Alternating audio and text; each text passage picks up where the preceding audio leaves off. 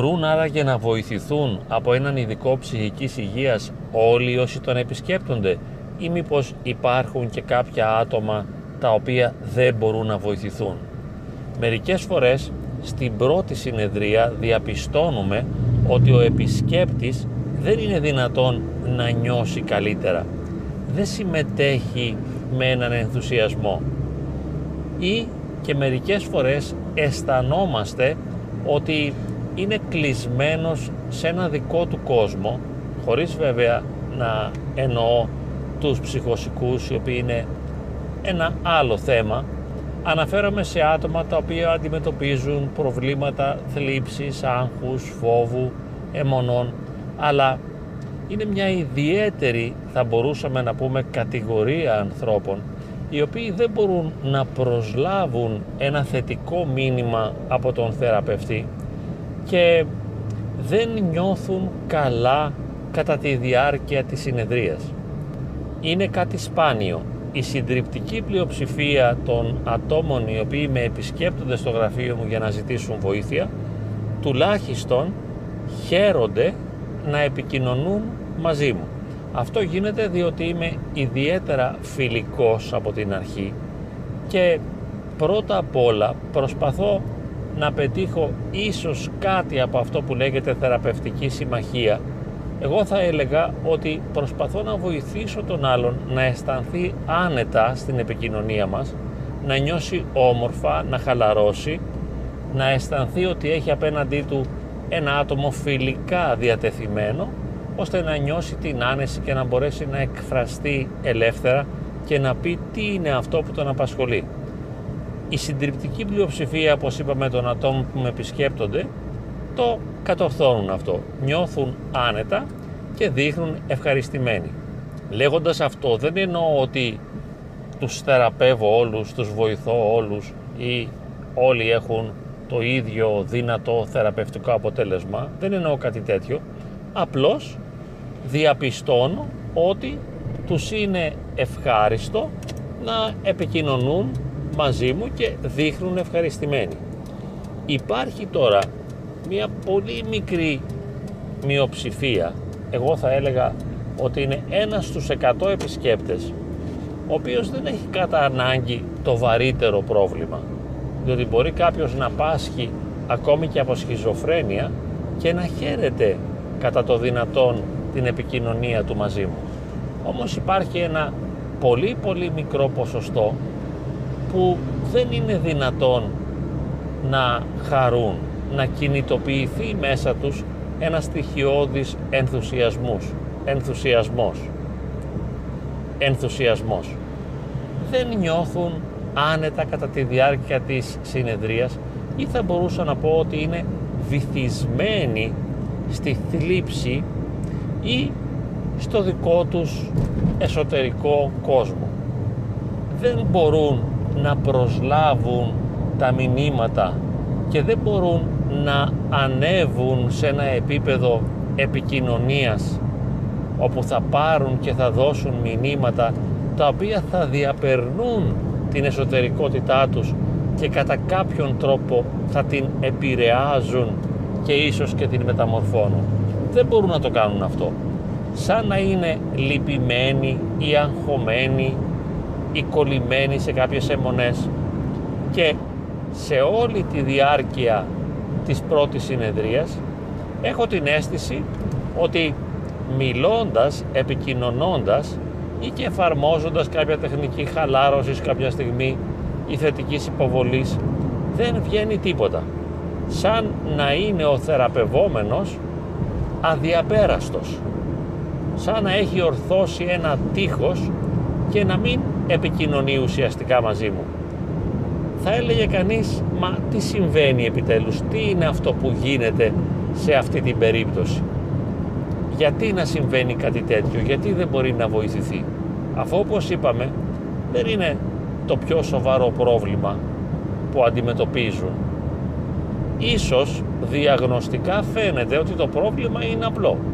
Ένα πρόβλημα επικοινωνίας παραδείγματος χάρη με τον σύζυγο ή με τους γονείς. Ίσως είναι μια κατάθλιψη, ένας πανικός, μια φοβία, κάποια αιμονή.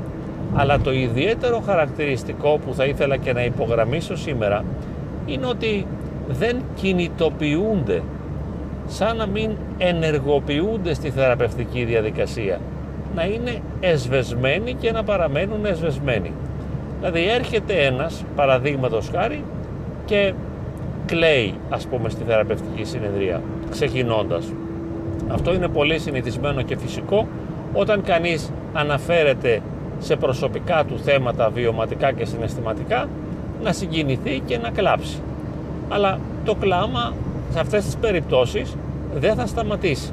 Θα συνεχιστεί μέχρι τέλους και δεν θα είναι απλώς ένα κλάμα οποιοδήποτε, ούτε ένα κλάμα το οποίο έχει μια λυτρωτική επίδραση επάνω του.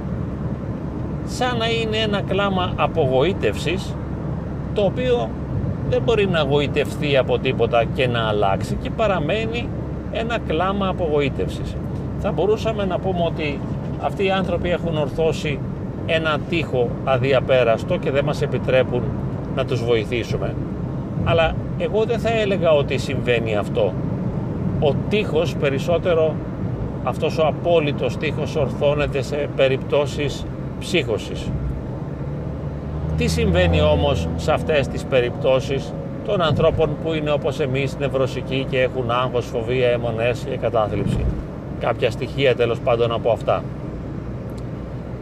θέλουν η συνάντηση με τον θεραπευτή τους να είναι πολύ γρήγορα αποτελεσματική να φέρει δηλαδή άμεσα θεαματικά αποτελέσματα καθώς διαπιστώνουν από τους πρώτους λόγους ότι δεν συντελείται και δεν πραγματώνεται αυτή η οριστική ουσιαστική αλλαγή στο πώς αισθάνονται και στο πώς νιώθουν απογοητεύονται και κατά κάποιον τρόπο αποσύρουν αυτό το ίχνος ελπίδας που είχαν επενδύσει στη συνεδρία και βιώνουν την αποκλεισ...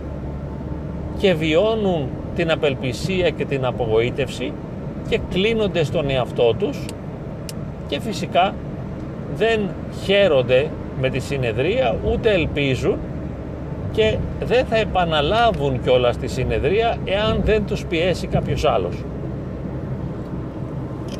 Εγώ μάλιστα που δίνω ιδιαίτερη έμφαση στο να θέλουν να έρθουν στη συνεδρία, να το νιώθουν οι ίδιοι σαν κάτι σημαντικό για τον εαυτό τους, να υπάρχει ένα ισχυρό κίνητρο δηλαδή και μια δυνατότητα να έρθουν, σταματάνε. Γιατί δεν επιμένουν δεν τους κινητοποιώ ιδιαίτερα. Τους αφήνω να επιλέξουν αυτοί αν θα ξαναέρθουν. Τις περισσότερες φορές δεν ξαναέρχονται. Τώρα, θα μπορούσε να πει κανείς ότι αυτοί οι άνθρωποι δεν μπορούν να βοηθηθούν. Στην πραγματικότητα είναι τόσο ευαίσθητοι και ευάλωτοι και αγχώδεις και στενάχωροι ώστε να μην μπορούν να αντέξουν τον κόπο που χρειάζεται ή την πίεση που χρειάζεται ή να δώσουν χρόνο στον εαυτό τους όσο χρειάζεται ώστε να συντελεστεί η αλλαγή μέσα τους. Θέλουν να συμβεί η αλλαγή στο εδώ και τώρα. Όπως λένε πολλοί θεραπευτές, πολλοί ψυχολόγοι λένε ότι ε, αναζητούν το μαγικό ραβδί και θέλουν να τους αγγίξεις με το μαγικό ραβδί και να τους κάνεις καλά και πως αυτό δεν είναι δυνατόν. Σίγουρα δεν είναι δυνατόν να τους αγγίξεις με το μαγικό ραβδί, δεν μπορούν να δουν άμεσα θεαματικά, θεραπευτικά αποτελέσματα. Αυτό δεν γίνεται. Και απογοητεύονται, ορθώνουν έναν τοίχο και κλείνονται κατά κάποιο τρόπο στον εαυτό τους και εκφράζουν άλλος πολύ, άλλος λίγο την απογοήτευσή τους ή αφήνουν να διαφανεί αυτή η απογοήτευση συνειδητοποιώντας ότι ο θεραπευτής δεν έχει τη δύναμη να τους δώσει μία λύση στο εδώ και τώρα. Διότι ο θεραπευτής είναι ένας υποστηρικτής. Είναι ένας άνθρωπος ο οποίος θα διευκολύνει να συντελεστεί αλλαγή μέσα μας εμείς θα ζήσουμε την αλλαγή εμείς θα βιώσουμε την αλλαγή, εμείς θα την κάνουμε πράξη την αλλαγή και εκείνος θα είναι βοηθός μας. Η μεγαλύτερη ευθύνη ανήκει στο θεραπευόμενο. Όχι ότι φταίει σε κάτι, αλλά εκείνος είναι που θα χρειαστεί να ενεργήσει την αλλαγή. Ο θεραπευτής είναι ο καταλήτης, είναι ο βοηθός, είναι ο διευκολυντής, διευκολύνει αυτό που πρόκειται να συμβεί, αλλά δεν μπορεί να το δημιουργήσει ο ίδιος. Έτσι λοιπόν τα άτομα αυτά, λόγω της υπερβολικής ευαισθησίας και θα μπορούσαμε να πούμε και της μεγάλης ψυχοσυναισθηματικής ανοριμότητος, συμπεριφέρονται δηλαδή σαν τα μικρά παιδιά, τα οποία θέλουν να γίνει το δικό τους με τον τρόπο που το θέλουν άμεσα. Δεν μπορούν να, περι... δεν μπορούν να περιμένουν τα μικρά παιδιά, δεν μπορούν να αναβάλουν στο μέλλον την ευχαρίστηση, δεν μπορούν να αγωνιστούν και να πολεμήσουν και να κάνουν ένα αγώνα ώστε σιγά σιγά να πετύχουν τα ποθούμενα αποτελέσματα, αλλά θέλουν άμεσα και γρήγορα εδώ και τώρα να τους χαριστεί αυτό που έχουν ανάγκη. Συνειδητοποιώντας λοιπόν και ο ψυχοσυναισθηματικά νόριμος άνθρωπος, ο οποίος δεν φταίει σε τίποτα, αλλά λειτουργεί τόσο πολύ σαν παιδί, ώστε να έχει την ανάγκη να του δωρήσουν τη θεραπεία του, να του χαρίσουν δηλαδή το ποθούμενο αποτέλεσμα και μάλιστα άμεσα. Μέσα από τις πρώτες στιγμές, τα πρώτα λεπτά της ε, συνεδρίας, της πρώτης συνεδρίας, υποψιάζονται ότι αυτό δεν θα συμβεί. Μέσα από την επικοινωνία προκύπτει αυτή η συνέστηση μέσα τους ότι δεν θα φύγω από αυτή τη συνεδρία θεραπευμένος και αυτός δεν πρόκειται να μου χαρίσει το αποτέλεσμα που θα ήθελα μέσα από δύο ή τρεις συναντήσεις. Άρα απογοητεύομαι. Δεν φταίνε που απογοητεύονται, διότι αφού η ψυχοσυναισθηματική τους οριμότητα είναι μικρού παιδιού, είναι φυσικό να απογοητευθούν. Απογοητεύονται πάρα πολύ, χαλάει η διάθεσή τους, δεν έχουν όρεξη για τίποτα και ούτε φυσικά έχουν καμία όρεξη και διάθεση να ξαναπάνε στον ψυχολόγο και αν τους ρωτήσει κάποιος θα πούν πιθανώς δεν με βοήθησε καθόλου αυτός ή όπως λένε αρκετοί άνθρωποι που με επισκέπτονται πήγα και σε ψυχολόγους, πήγα και σε ψυχιάτρους αλλά κανείς δεν με βοήθησε. Οι άλλοι λένε κανείς δεν με κατάλαβε, κανείς δεν μπόρεσε να με βοηθήσει. Οι όλοι έκαναν λάθος. Αυτό συμβαίνει διότι λειτουργούν ως παιδιά και δεν έχουν την ε, θέαση της πραγματικότητας και του εαυτού τους που έχει ένας ενήλικας ο οποίος γνωρίζει ότι όλα έχουν ένα τίμημα και ένα κόστος και για να συντελεστούν οι αλλαγές ιδιαίτερα σε ένα ψυχολογικό επίπεδο ή στις διαπροσωπικές μας σχέσεις για να συντελεστούν οι αλλαγές θα χρειαστεί χρόνος και κόπος και προσπάθεια και ότι θα περάσουμε και μέσα από αποτυχίες και δυσκολίες για να καταφέρουμε το ποθούμενο αποτέλεσμα. Δεν το δέχονται. Σεβαστό το γεγονός ότι δεν το δέχονται, αλλά δεν μπορούν και να βοηθηθούν. Το ιδιαίτερο λοιπόν πρόβλημα με τα άτομα αυτά που λειτουργούν σαν μικρά παιδιά που θέλουν την ευχαρίστηση, το αποτέλεσμα, τη θεραπεία εδώ και τώρα είναι ότι στερούν από τον εαυτό τους την ευκαιρία να βοηθηθούν να αναπτυχθούν και να αλλάξουν προς το καλύτερο. Δεν το επιτρέπουν στον εαυτό τους. Όχι επίτηδες και μέσα από μια συνειδητή επιλογή, αλλά εξαιτίας της αδυναμίας τους. Και κατά κάποιον τρόπο, χωρίς να το συνειδητοποιούν, χωρίς να το καταλαβαίνουν, αυτοκαταδικάζονται ώστε να συνεχίσουν να βιώνουν την ίδια ένταση των συμπτωμάτων την ίδια βαρύτητα των προβλημάτων, την ίδια δυσφορία, τα ίδια αρνητικά αισθήματα. Διότι δεν αξιοποιούν τη βοήθεια που τους προσφέρεται.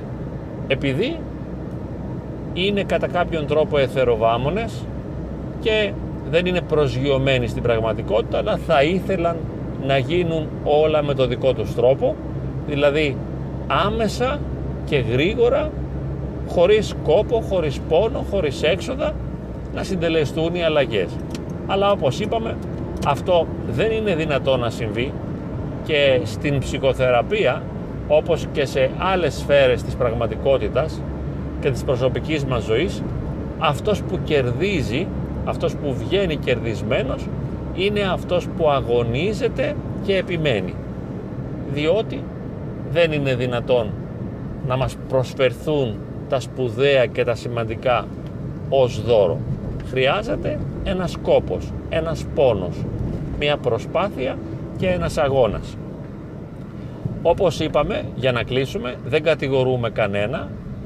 Οι άνθρωποι αυτοί οι οποίοι απογοητεύονται αμέσως και σαν τα μικρά παιδιά δεν μπορούν να συνεργαστούν με τον ειδικό ώστε να πετύχουν το αποτέλεσμα δεν φταίνε καθόλου απλά ήθελα να υπογραμμίσω σήμερα ότι υπάρχει και αυτή η πραγματικότητα και ίσως κάποιοι από εμάς ανήκουμε σε αυτή την κατηγορία παρότι κάθε άνθρωπος είναι μοναδικός και ανεπανάληπτος αλλά έχουμε κάποια τέτοια χαρακτηριστικά να περιμένουμε άμεσα και γρήγορα να συμβούν όλες οι θετικές αλλαγές στη ζωή μας και μετά να απογοητευόμαστε όταν συνειδητοποιούμε ότι δεν πρόκειται να συμβεί έτσι αλλά θα χρειαστεί κόπος, χρόνος και αγώνας. Θα χρειαστεί να συνειδητοποιήσουμε ότι η προσπάθεια είναι απαραίτητη και ότι μόνο μέσα από τη συνεργία με τον ειδικό θα μπορέσουμε να ξεπεράσουμε τα συμπτώματα και να βελτιώσουμε την ποιότητα της ζωής μας.